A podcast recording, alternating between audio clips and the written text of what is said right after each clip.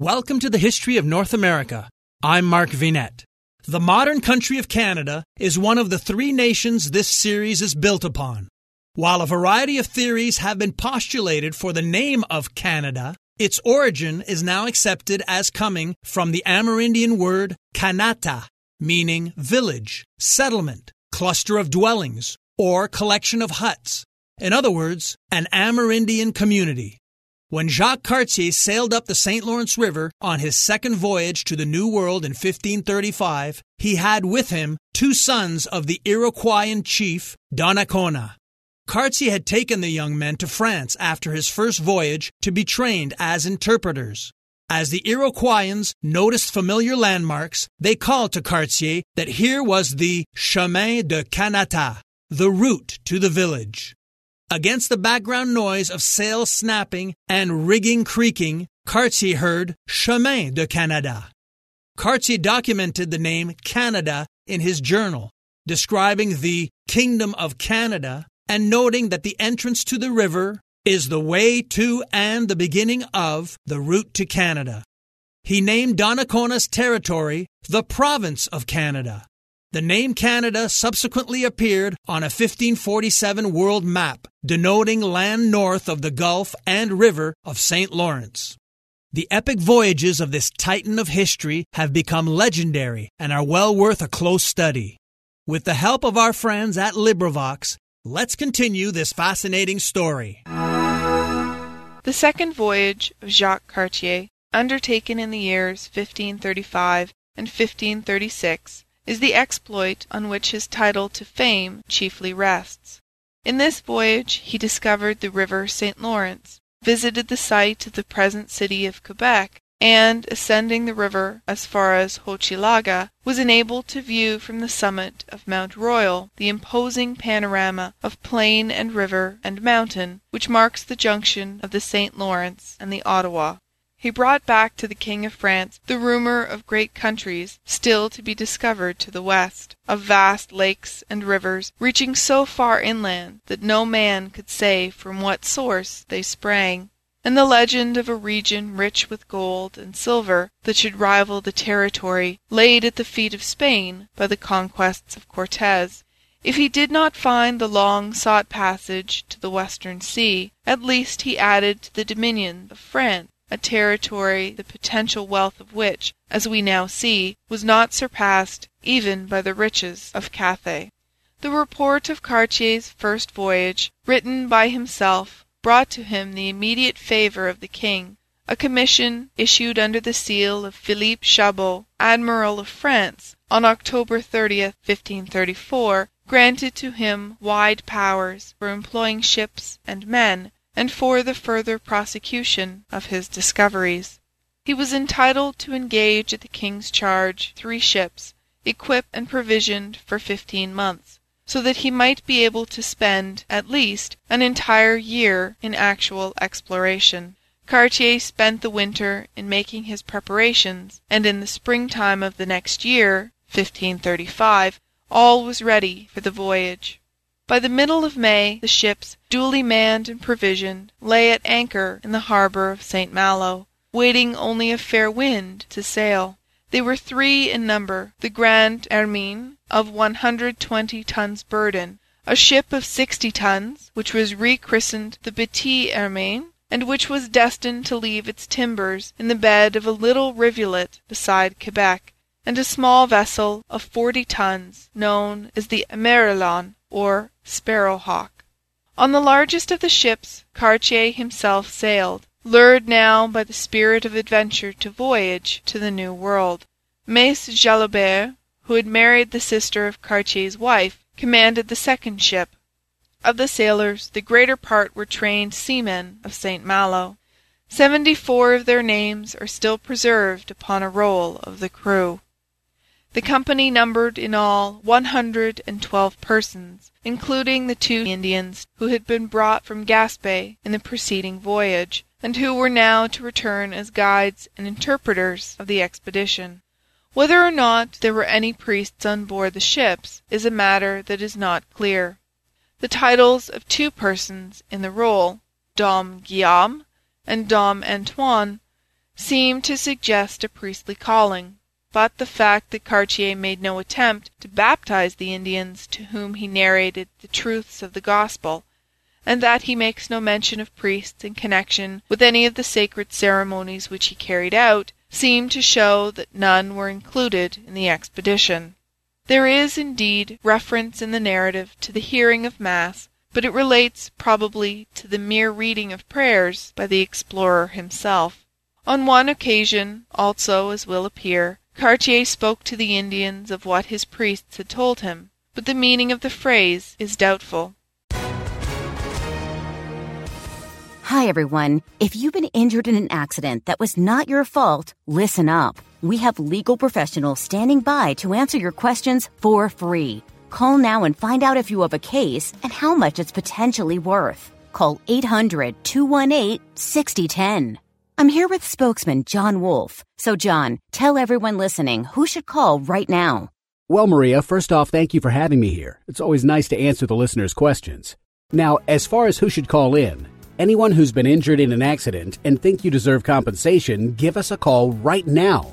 800 218 6010.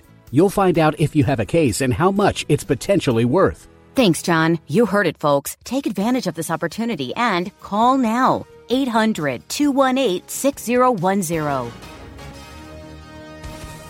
Advertisement sponsored by Legal Help Center may not be available in all states.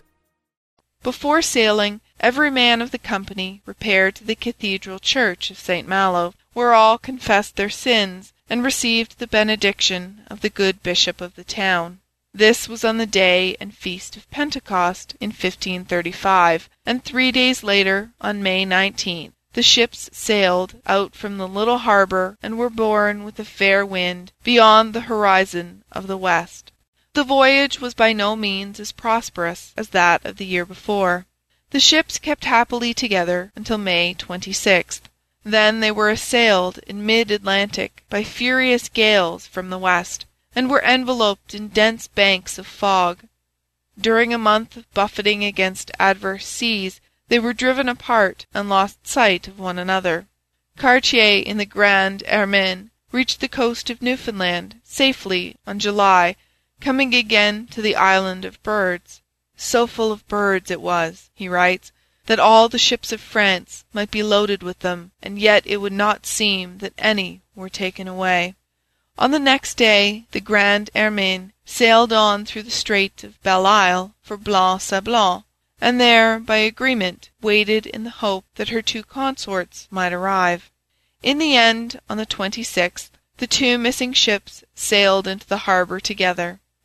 Three days more were spent in making necessary repairs and in obtaining water and other supplies, and on the 29th, at sunrise, the reunited expedition set out on its exploration of the northern shore. During the first half of August their way lay over the course already traversed from the Strait of Belle Isle to the western end of Anticosti. The voyage along this coast was marked by no event of especial interest. Cartier, as before, noted carefully the bearing of the land as he went along, took soundings, and, in the interest of future pilots of the coast, named and described the chief headlands and landmarks as he passed. He found the coast for the most part dangerous and full of shoals.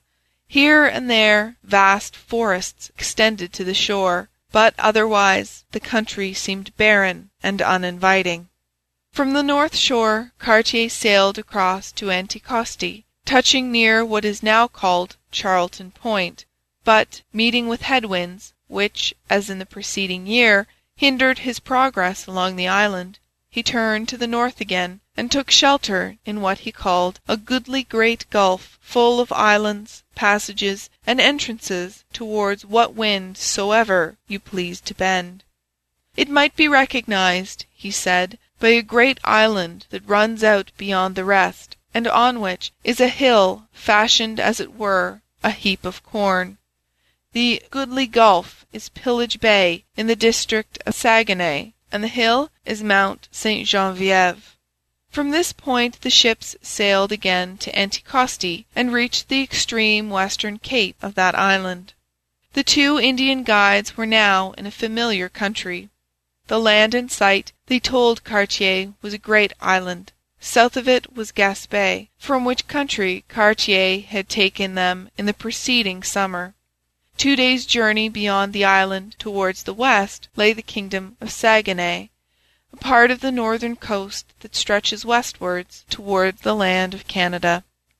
The use of this name, destined to mean so much to later generations, here appears for the first time in Cartier's narrative. The word was evidently taken from the lips of the Indians, but its exact significance has remained a matter of dispute. The most fantastic derivations have been suggested. Charlevoix writing two hundred years later, even tells us that the name originated from the fact that the Spaniards had been upon the coast before Cartier looking for mines. Their search proving fruitless, they kept repeating Acá nada, that is, nothing here, in the hearing of the Indians, who repeated the words to the French, thus causing them to suppose this to be the name of the country. There seems no doubt, however, that the word is Indian, though whether it is from the Iroquois kanata, a settlement, or from some term meaning a narrow strait or passage, it is impossible to say. The demonym Canadian or Canadien in French once referred exclusively to the indigenous groups who were native to the territory. Its use was extended over time to the colonial French settlers of the land and later the English settlers. Today, French language Canadians refer to themselves as Canadiens Français. By the way, Jacques Cartier is pronounced Jacques Cartier in my neck of the woods. Next time, we sail up the mighty St. Lawrence River, traversing Canada and forming an international boundary with the United States. Check out the YouTube version of this episode, which has accompanying visuals, including maps, charts, timelines, photos, illustrations, and diagrams. I'm Mark Vinet, and I hope you're enjoying the ride.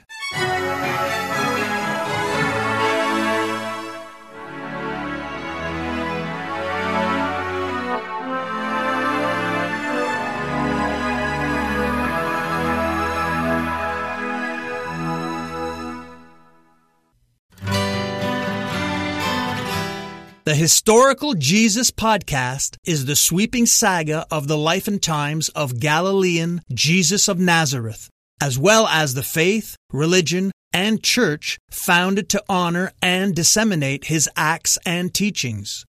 Join me, Mark Vinet, on this fascinating journey through time, exploring the many great works of Christian theology, literature, architecture, music, and art inspired by the words and deeds of Jesus Christ.